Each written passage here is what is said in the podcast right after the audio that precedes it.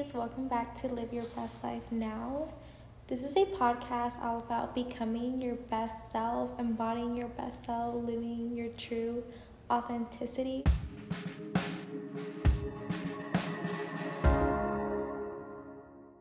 In today's episode, I do want to talk about knowing when God is speaking to you. I feel like I haven't really been talking so much about faith and my religion. So, this episode, I do want to dedicate it all to God and the glory of God. I believe God talks to us in so many different ways through social media, through friends, through signs, through there's so many ways that God tries to communicate with us, but it's really within us if we're able to listen, if we're open to listening to His messages. Um, when I first started becoming Christian, it was a really difficult time for me. Um, I was going through a lot of personal difficulties about myself. I really didn't know who I was then. I came across this YouTuber that was sharing her story and everything that she was talking about. I felt like I related so much towards her. Um, her name's Maya Prosser. If you guys haven't heard of her, she's such an icon. I look up to her so much. And she was mentioning how she used to not as not always make the best choices within her life and it completely turned around when she started growing closer to God and I think that's exactly what happened to me as well. I surrounded myself with people who didn't always bring the best in me and I always turned towards toxic ways that I know weren't beneficial for me at all whatsoever. And I would get judgment from people just because religion's a really big thing for me now and and whenever I would try to advise someone when they weren't doing necessarily the right things, I felt like I would get judgment and people would tell me, "Oh, you think you're better than me. Oh, you think..." And it's not.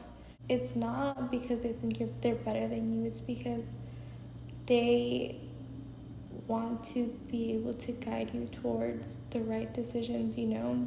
Sometimes when we really want something and it doesn't go our way, that's God's protection, you know. Sometimes they bring people into your life to teach you lessons and to guide you towards the right decisions.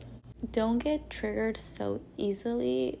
A lot of the times, a lot of the times, what we don't realize is that the things that trigger us are actually our gifts because within those triggers, you you kind of shift your perspective and you change your mindset to think more optimistically and you learn ways to better yourself initially better yourself.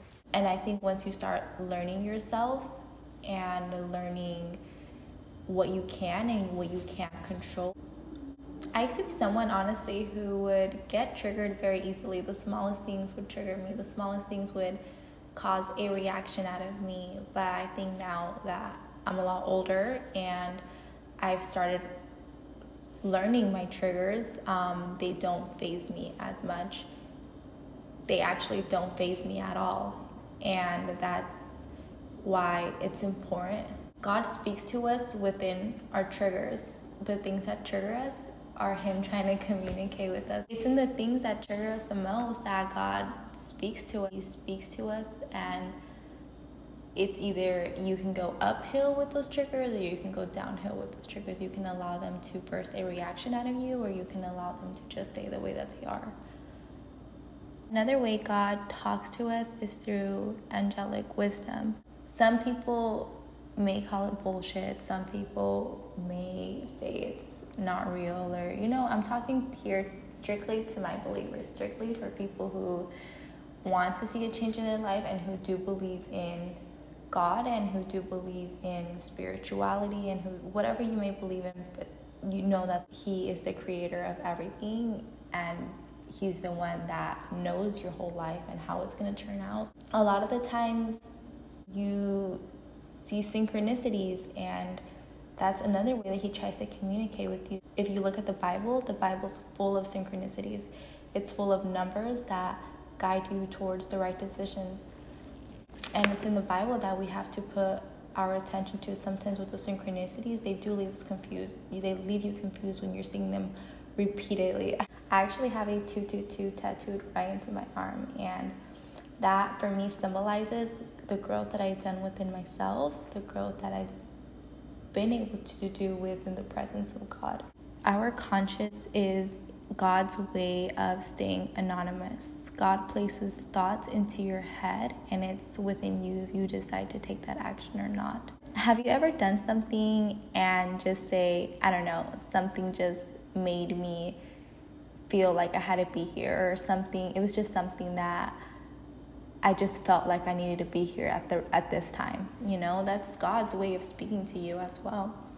Believe it or not, that's God's way of speaking to you as well you are always at the right place at the right time. There's no wrong place, wrong time.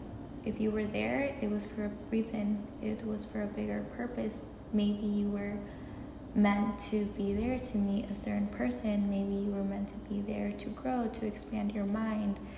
Even if that day went horribly, you obviously learned something from it, right? You learned to not do the same mistakes again. You learned to follow instructions better, whatever it may be. That's God's way of speaking to you. The last way God speaks to you is probably the most obvious reason, and through the Bible.